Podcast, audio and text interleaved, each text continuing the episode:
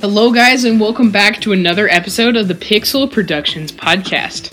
In this episode, we are going to be talking about the Splatoon series. I'm Sam, the host of this podcast. And I'm Hiram, the co-host. Uh, Um, some of you may have noticed that we've taken down our previous Splatoon and Splatoon 2 episodes. That is because we are talking about these games today. Uh, those are the ones that Joey's in, so we're gonna have Joey be part of an episode at some point. In this episode, we will talk about each game's history, um, in every game mode, uh, Splatfests, how they work, and all the all the story modes and all the DLCs as well.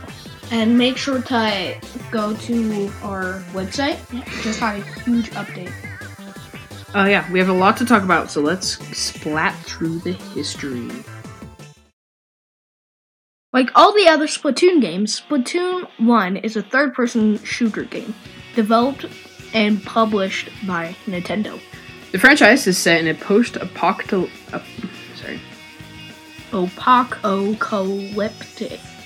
um, Earth, inhabited by marine animals known as inklings and octolings, which can be transformed between humanoid and cephalopod forms at will. Each humanoid character is equipped with a weapon that shoots their color of ink, and if an enemy is hit with it, they will take damage and can be splattered if too much ink hits them. The health bar for this mechanic is just a border around the screen that becomes thicker the more the ink hits. The idea for Splatoon came from one member of the Animal Crossing development team, who created a 4 versus 4 ink-based territory control game set in a featureless area. The team expanded upon the idea by adding concepts such as hiding inside and swimming through ink. The team wanted to somehow incorporate squids. After coming up with many ideas, the team had trouble only choosing some ideas to incorporate into the game. And some ideas never actually made it. So, yeah, you can start. This like so this is one of the ideas. The land would be like such a weird It would- idea. okay. It'd be tofu. yeah, let me let me explain why that was chosen. So, in Splatoon 1, the team was like, "Hey, let's let's develop this game." So, they chose something that um Was like white and bland, like tofu. And um, I'm I don't know I- why, but tofu fe- makes me feel like ocean. And one of the other ideas they had Oh, this this is the really weird one. Was um, noses, A gun. The nose would be a gun. and it would shoot ink out of the nostrils. I wonder what color. It was be. ridiculous. It was ridiculous. I don't know why Nintendo. That can say that even So- great so- things like Nintendo can make up really weird ideas. Yeah, it sounds like they had some wild uh, people on their team, like thinking up all these crazy, interesting, weird ideas. Especially if the ink was green. Yeah, so that's one of the ideas. Um, but after much discussion, the team chose to keep the ink ideas and leave the tofu in nose. That was not good. Yeah. Luckily, it's not in this today, or people would be like, Splatoon sucks. Yeah, Splatoon would actually suck. They went through a bunch of different like characters, and one of them they were gonna do was a rabbit. Rabbit? hmm But then they chose not to, and they Why kept with the squids. I can't imagine a rabbit. They made use of the squids as characters because of because swimming and spreading ink would make a lot more sense. They also needed the character to be like a human so it could hold weapons, which eventually led the team to choose a mix of humans and squids. After discussing and developing on the core mechanics of the game, the team wanted to add uh, the ability to play online with other people. So Turf War was created. The first game mode we'll be talking about today. The game mode is based, well, the game mode is based around covering as much turf as possible. The team with the most area covered in their color of ink would win. The mode is the original 4v4 ink based territory game. It's kind of weird that the Animal Crossing developer went and like made Splatoon, even though Splatoon and Animal Crossing are like really different games. yeah. Anyways, um, the second game mode is Splat Zones. Hooray. The game mode is based around one team and another team that are both uh, four players. The first, uh, sorry, um, a team can capture a splat zone by shooting ink inside the splat zone area. And splat zones are zones in the center of the area that you have to, the center of the map. That you have to splat. So that's why it's called splat zones, and that's why the game mode is called splat zones, is because the zones are called splat zones. Sorry. Kind of mouthful. Um, Okay. yeah. So the team that keeps the splat zones captured the longest is the team that wins. The third game made is Rainmaker. Rainmaker is is a game almost opposite to Capture the Flag. The Rainmaker swaps in the center of the map. The players can pop the bubble um, that encases it and pick it up. Uh, when the team, sorry, when the player picks it up, um, they can use their Rainmaker. Well, they use their Rainmaker as their main weapon. uh, it shoots explosives that pop when they land, uh, and the team that gets the Rainmaker closest to the opponent's side or puts it on the opponent's podium wins. Uh, yeah. So that, that's a pretty fun game mode. You just pop the bubble, get the Rainmaker that spawns in the center. If you fall off the edge and die, then it will reset in the center. But if you die, then you'll um, the Rainmaker will just lay there, and then the other team can grab it, and you just try to get it to the end. Sounds pretty easy, but it's it's kind of like football. You can imagine it, just trying Mhm. to get it to the end, and whoever gets it closest or to the end wins. And um, in Splatoon 3, they made it a little bit more difficult by adding certain areas that you have to go in before you can actually complete and get it to the very end. The So it's like making it more complicated. Uh, yeah. So the fourth game mode is tower control. Tower control is where you need to dr- uh, stand on a moving block that moves along a track. Um, if the first team is on the tower, it will move towards the second team side. If no one is on the tower, the tower will move back to the center as if an equal number. Wait. And if an equal number of players It's on the tower. from both teams are on the tower, um, it will stay still. The team um, that gets the tower closest or to the end will claim victory. Uh, those game modes, all except for Turf War, are called ranked battles. In the first Splatoon game and the second Splatoon game, uh, all the ranked battles have separate like rankings that you can get. But in Splatoon 3, which is the last game of the series, they're all the same level. So you don't have to upgrade each one individually, which is kind of hard. You just upgrade one, which is still kind of hard. But it's a little bit easier now because they're all the same thing. Like most games, Splatoon has a story made. The campaign is nicknamed Octo Valley, and um, the game is based on fighting Octarians. The great Zapfish that powers the city has mysteriously disappeared, and now it's your job, as the new member of the Squidbeak Splatoon, to fight and recollect the great Zapfish. DJ Octavio, who is the reason the Great Zapfish um, has gone missing, uses the power of the Great Zapfish for his for his uh, his creations. He gives his army the Octarians weapons and gives and creations to fight back at the Squidbeak Splatoon.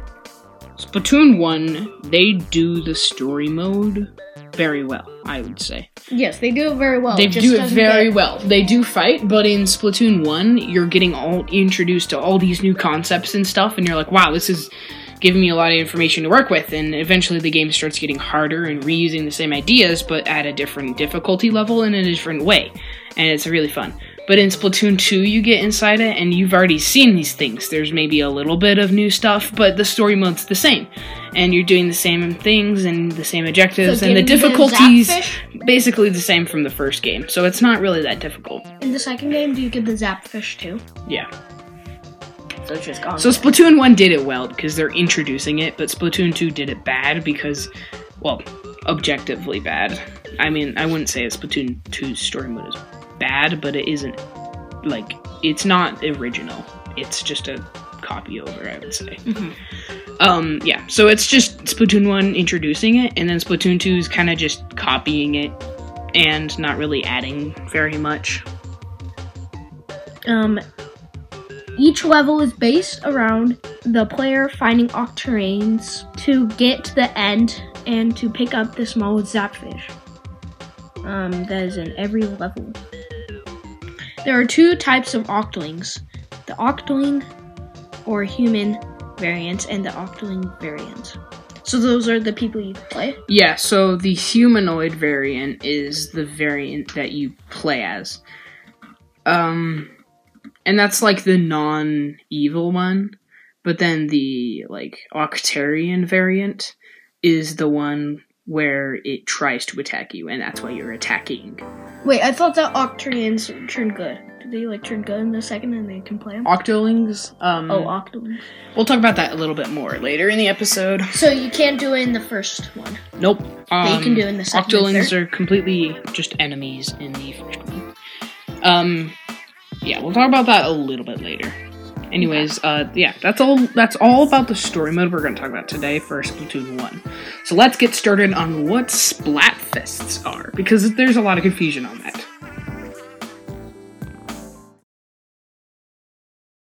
Every few weeks, an online event called a Splatfest takes place. During it, the current idols, the Squid Sisters, off the hook or deep cut, Um, dance and sing to music. uh, Splatfests are based around questions such as cats versus dogs, or or burgers versus pizza.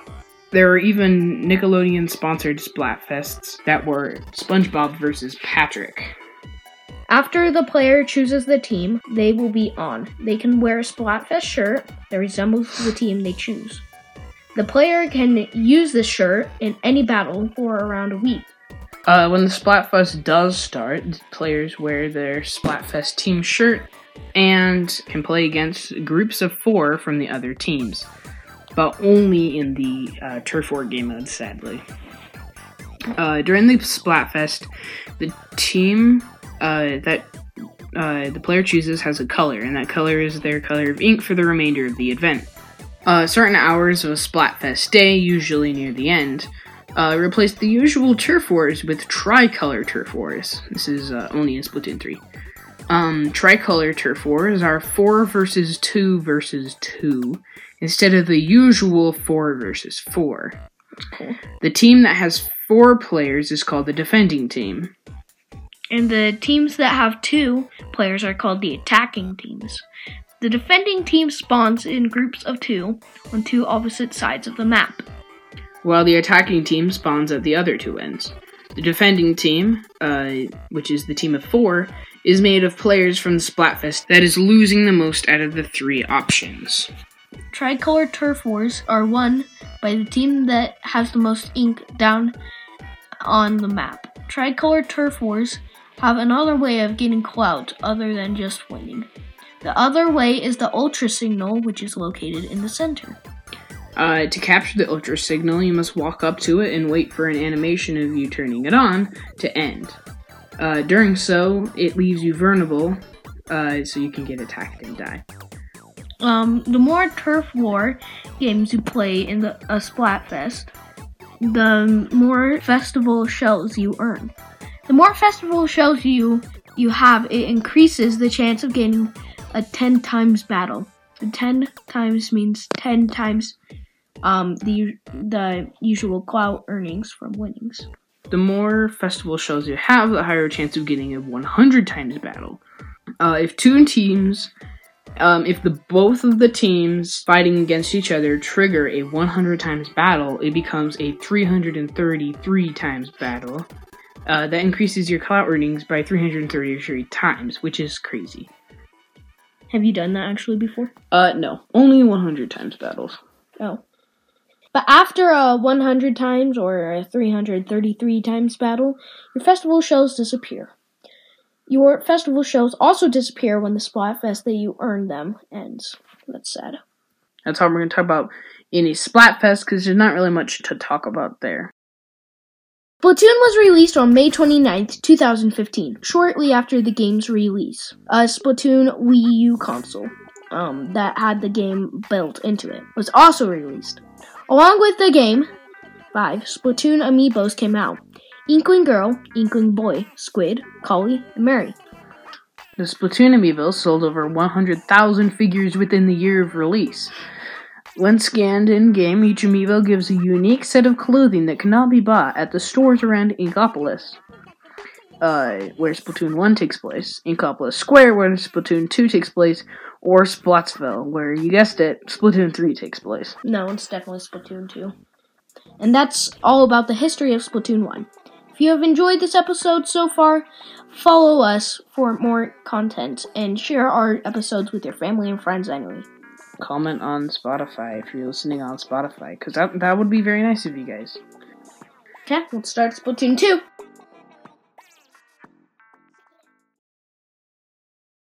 Splatoon 2 is the second game of the Splatoon franchise. The sequel adds new main, sub, and special weapons such as dualies, brellas, inkbacks, and curling bombs. Similar to the previous game, Splatoon 2 has the Turf War, Tower Control, Rainmaker, and Splat Zone game modes.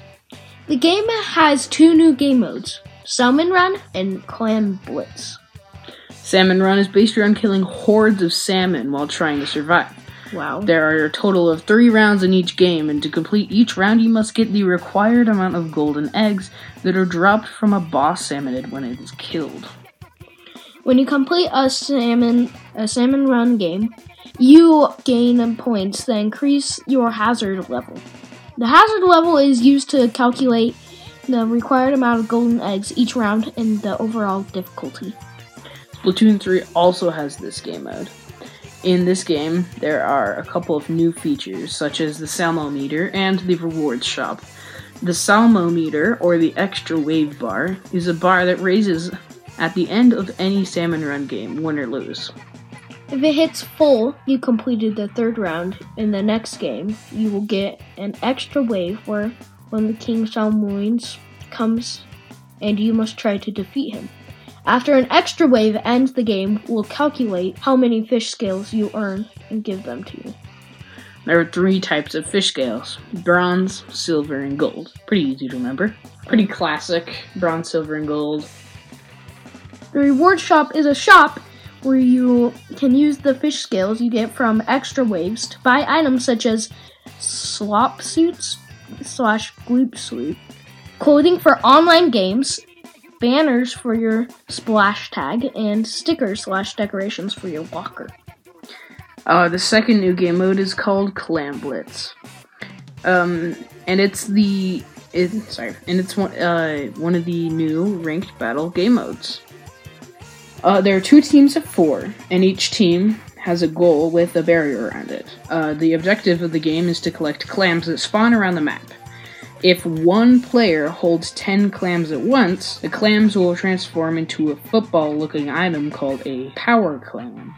If a player throws a p- power clam at the other team's goalpost, it breaks the barrier and allows other players to throw regular clams to lower their points. The team with the lowest points, or the first team to get to zero, by the end of the game wins. So it's kind of like golf, you just don't want points. uh, in the Splatoon 2 story mode, they added the new function of choosing which weapon you wanted to use in each of the levels. There are a total of nine different weapon options, and completing every level with one of those nine gives you a replica of the weapon that you can use in online battles. Other new features include Sardinium, League Battles, and the Shoal. Sardinium are collectibles that are in each story mode level that are used to unlock and upgrade weapons as well as to unlock new sub weapons. League battles are ranked battles that players can play with others online. The Shoal is a new building in Inkopolis Square that replaces local co-op with online co-op that players can adjust to be in the correct game mode, difficulty, or map with ease. You can even play Salmon Run at any difficulty, with a con being that your hazard level cannot increase while playing this way. That's kind of all that Splatoon added. So let's just go on how the game was released and what happened. So, um, Splatoon 2 was released on July 21st, 2017, along with the new uh, Splatoon 2 design amiibo figures of Inkling Boy, um, Inkling Girl, and uh, Inkling Squid.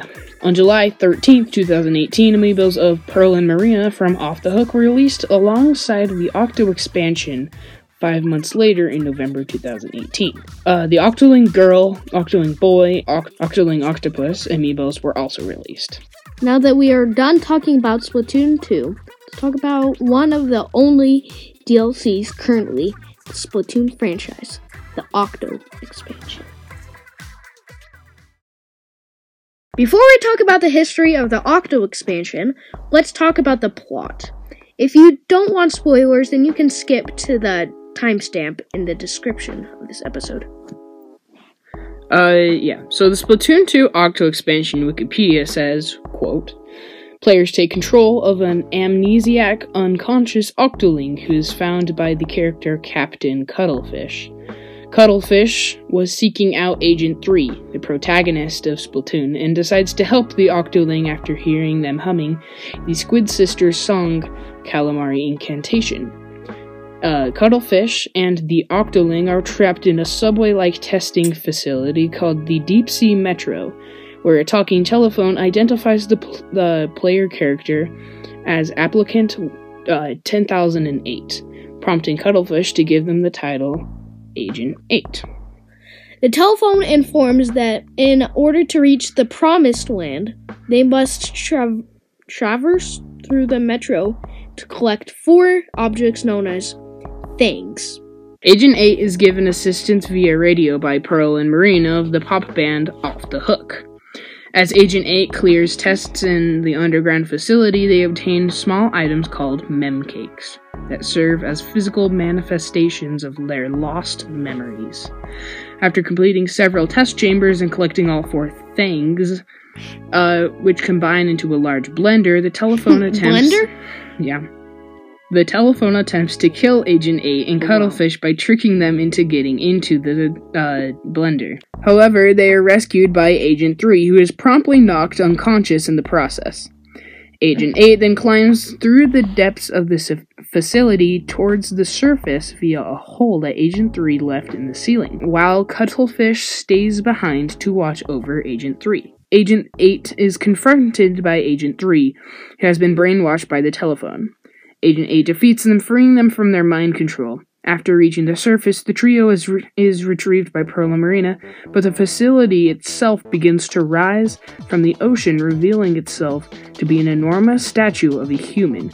Um, from within the statue, the mangled but still functional telephone in- introduces itself as Commander Tartar, an AI built by a human who, uh, scientist who, prior to mankind's extinction, who was programmed to pass the knowledge of humanity on to the next sentient race that emerged after the world flooded, while initially be- believing Inklings and Octarians to be this sentient race.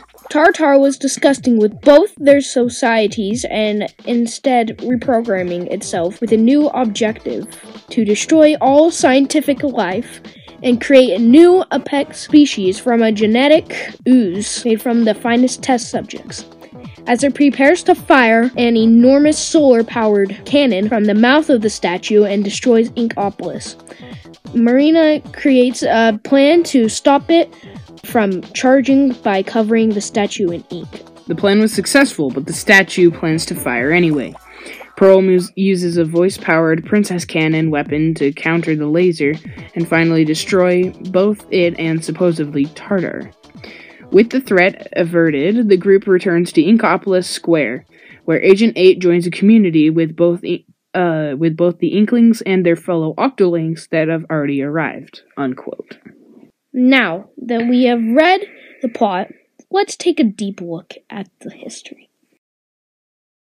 The development of the Octo expansion began because the Splatoon team had considered to have Octolings be playable in the Splatoon 2 game, but it was rejected at first as the team felt that it would be weird to have the antagonists to become suddenly non antagonistic with no explanation. When the team had their idea to create a DLC for this game, wanted the DLC to allow the players to explore deeper, and so the settings of the subway station was chosen to have a darker atmosphere rather than the bright and colorful atmosphere the rest of the game had. Uh, Nagomi also wanted the DLC to have, quote, older, dated aesthetic, featuring characters who speak in outdated slang, unquote. to fit the previously mentioned darker atmosphere, the team chose the characters' designs to be of sea animals that would live on the ocean's floor in the dark. Wow. That's a little cool information there. The levels were designed to have much variety as possible, along with featuring some content that was cut from Splatoon 2's base campaign. A total of 150 levels were designed. The number was later cut down to only 80, but 80 levels is still quite a lot of levels. And they cut 70 out. That's crazy. And that's what I think side order might be. I'm not saying that's what it's gonna be, The but rest of the side 70s? order might be at least a section of those 70 game ideas that were scrapped. Anyway, The game was released on March 8th, 2018, during the spring of 2018 Nintendo Direct. The DLC was later added to the Nintendo Switch Online expansion pack bundle on April 22nd, 2022. that's all we have to talk about the Octo expansion today. Now let's get started on the latest game of the series and the last game of this episode, Splatoon 3. Splatoon 3 is the game that has added the most to the series, and for that fact, the rest of this episode will be devoted to the game and the waves. Four years after the re- release of Splatoon 2's Octo expansion on September 9th, 2022, a new and exciting adventure for the Splatoon franchise began Splatoon 3. The game had been announced for a year and seven months before finally getting released to the public. As soon as the game was released, people started buying this game like crazy, and in the first week, the game sold 2.6 million copies, which you may ask what they uh, were getting riled over, so let's talk about what this game has to offer. The game added two new weapon sets Splatanas and the Stringers. Splatanas are ink themed katanas. When a Splatana wiper is swiped, it throws a horizontal ink line. When it is charged, it throws a vertical line, vertical ink line, sorry, that does more damage, and if the blade touches the opponent, it will deal even more extra damage. And that goes for the horizontal or vertical ink line, if either of the two, like, if So the- just do a vertical and then hit them, and it's like powerful. yeah. Super powerful. Um, stringers are ink themed bows that, when tapped, will shoot three ink arrows, but if is charged, they will th- shoot three ink arrows that land on the ground, wait for a moment, then explode with a small radius of ink. The more charged it is, the, lo- the closer the arrows will be on the surface, and the bigger radius of the explosion of the arrows will be. This also adds the new sub weapon, the angle shooter. The angle shooter is a sub that shoots a straight line of ink that can bounce off walls. Any enemy that is hit with the angle shooter is marked and takes some damage. Splatoon 3 also marked a debut of the new Table Turf Battle minigame. A Table Turf Battle is a minigame where the player is given a deck of cards that they must cover as much of the map as possible in only 12 turns. Which sounds hard, but it's really not. Each card has a different shape that covers section of the map depending on the rarity and power. While playing the game, you play matches with NPCs to unlock more opponent as you progress. You can earn more cards by leveling up your table turf battle level, leveling up your catalog, or using shell out machine located in the lobby.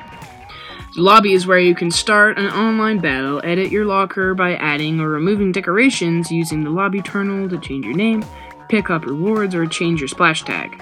You can even test your luck at the Shello machine by buying a random reward or even buying food at the concession stand just to get buffs. Buffs. Yeah, so you can like get extra gold, you can get extra um, XP. You know, it's just the names I'm so wrong. Yeah. Extra buffs. in Splatoon 1 and 2, when you start um, to search for a uh, for players you can play with, you have to wait on a loading screen. But in Splatoon 3, you can play around in the lobby while you find some companions to play with. Um, in every Splatoon game, each had a uh, new and exciting maps to play from, and Splatoon 3 is no exception. The game has received many new maps and uh, that you can play from, including some from Splatoon 1 that didn't even in- appear in Splatoon 2, and some from Splatoon 2. Your character has also earned some new abilities. When you are in squid form, you can perform a squid roll by swimming in a direction, then immediately changing direction and pressing B. You can perform another new move, uh, the Squid Surge, by swimming up a wall, holding B until your eyes shine white and flicker, and then letting go. will cause your squid to fly up the wall, gain some airtime at the top, and then fall back down. Um, doing either of these new moves gives you temporarily protection from taking ink damage, but only for a small portion of the action. One of the new features of Splatoon that players enjoy the most is the ability to change between an Octoling or Inkling for completely free. In Splatoon 2, Octolings were only playable after completing the DLC story, and you could only complete the DLC story by buying the DLC for 40 bucks. Because of this, more players play Octolings than Inklings now. I also think that Octolings just look better, so I use them over Inklings, but that's just my personal opinion. Some people on this listening to this episode may not think so, but I I think so. I think it's I think that they look just better. One of Splatoon's most effective features that players enjoy the most is the catalog. The catalog is a three month long rewards function that allows players to gain new clothing, banners, titles, or emotes that you can use when you win a battle. These are specific only to the um, catalog at the time, so if you miss a catalog, it's too bad, too sad. I'm joking. Um, no, if you miss a catalog, I think they probably recycle them after Splatoon 3 is done getting new catalogs and stuff, and you can get them from the Shell-Out Machine in the lobby. There are 100 levels of each catalog, and Splatoon will be getting a total of 8. Nintendo confirmed that there will be getting new uh, the Splatoon 3 will be gaining new content for a total of 2 years after release. Which is um we're 1 year in, so 1 year left, guys. Hooray. All the other features of Splatoon 3 that are new that don't compare to how well the story mode is built. So let's hurry and talk about that. Like all other Splatoon games, Splatoon 3 has a story mode, but unlocks but unlike Splatoon 2's story mode, this one takes in a place that is much different and isn't just a copy of the first game. This story mode starts in Splatsville after you learn that the great Zapfish was stolen again, kind of like how Princess Peach. Um, you see a strange man in a drain pipe, and you go to see who it is. When you get out of the pipe, you're in the crater. You see the strange man as he introduces himself as Ca- Captain Cuttlefish. Name sounds familiar, it probably should. Uh, there's a salmon next to you named Small Fry who seems to like you, and so Captain Cuttlefish thinks it's your pet. There's not really much information on where he comes from, but Small Fry. I like that name. What is he really? Exactly. um, he's a salmon, That's cute. but he's not like a mean one from the um. It's just a salmon. little salmon following you around. Yeah. So that sounds actually cute. Just like, yeah. Um, he calls you the new Agent 3 and talks about the great Zapfish as well as the mysterious fuzzy ooze that covers the crater. After you feed, feed Small Fry some power eggs, he eats some of the fuzzy ooze. Captain Cuttlefish comments on how his hunger seems infinite. Bro can eat everything. He just eats the whole world.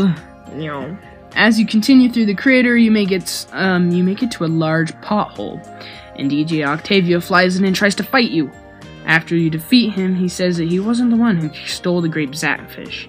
for the first time in forever. Yeah, Captain Cuttlefish doesn't believe him, but before he can finish his statement, the floor breaks open with a ton of fuzzy ooze, and you get lost, and your hero suit flies off. You wake up on fake snow in a giant dome with a fake sky. You go talk to a group of three inklings known as Agent 1, 2, and the new captain. They say they are from the new Squidbeak Splatoon. Um, they say that the trekker that they've put on Captain Cuttlefish is going is going off in a nearby area. They tell you to go uh, to the levels to get power eggs that can be used to have small fry eat fuzzy ooze that covers the area. As you enter the first level, you are introduced to Orca, O um, O R C A, an AI, not Commander Tartar. Okay, um, different AI. Don't know what Splatoon has with AIs, but now we're up to AI counter too. Um, that was created by the people who lived in the area to hold all of their data. Orca goes to tell you that the area is known as Alterna. Um, skip ahead around 30 seconds if you don't want spoilers. As you progress through the story mode, you learn the, the you learn more of the story and eventually learn that Mr. Grizz, owner of Grizzco, is the one who's behind the fuzzy ooze. Um, that he wanted to create a whole new world um, that has mammals. Oh. If you are interested in learning more about the story, you can look it up on YouTube since we won't talk about the story in this episode because it's very long and very confusing. The very last thing I want to talk about in this deal in this episode is the DLC Waves and 2. Wave 1 is p- part of the DLC that allows the player to visit Inkopolis Square, which is where Splatoon 1 takes place, and use it as the area you explore. You can access the sh- shops, Grizzco, and all the lobbies from this area. Wave 2 is called Side Order, and we won't go into what it is. Um, Because we do not know yet. I don't. At least I don't. yeah, we don't really know anything about it other than the developer said that it can be replayed over and over again. So that's going to be fun. yeah. Uh, that's all we have to talk about today. Um, the Splatoon series is a fun series that affects everyone that it touches. I personally haven't has I've like not played any of it almost. Yeah. Um, from the humble beginnings of the idea that that one member of the Animal Crossing development team to the newest Splatsville, this series is one of the best in the world. The series has a total of 29.22 million copies in its lifetime, and that's one accomplishment. Crazy. Thanks for listening to this episode, guys. This episode was a long one to record, and we hope you enjoyed it. If you enjoyed this episode, then share it with your family and friends. Because that would help us get more listens. We need those listens up. Yeah, you guys can visit our website in the description alongside our email. If you're listening to this on Apple Podcasts, then leave a review. It really does help. And if you're listening on Spotify, you can answer the question uh, linked to this episode. See you guys in the next episode of the Pixel Productions podcast. See ya.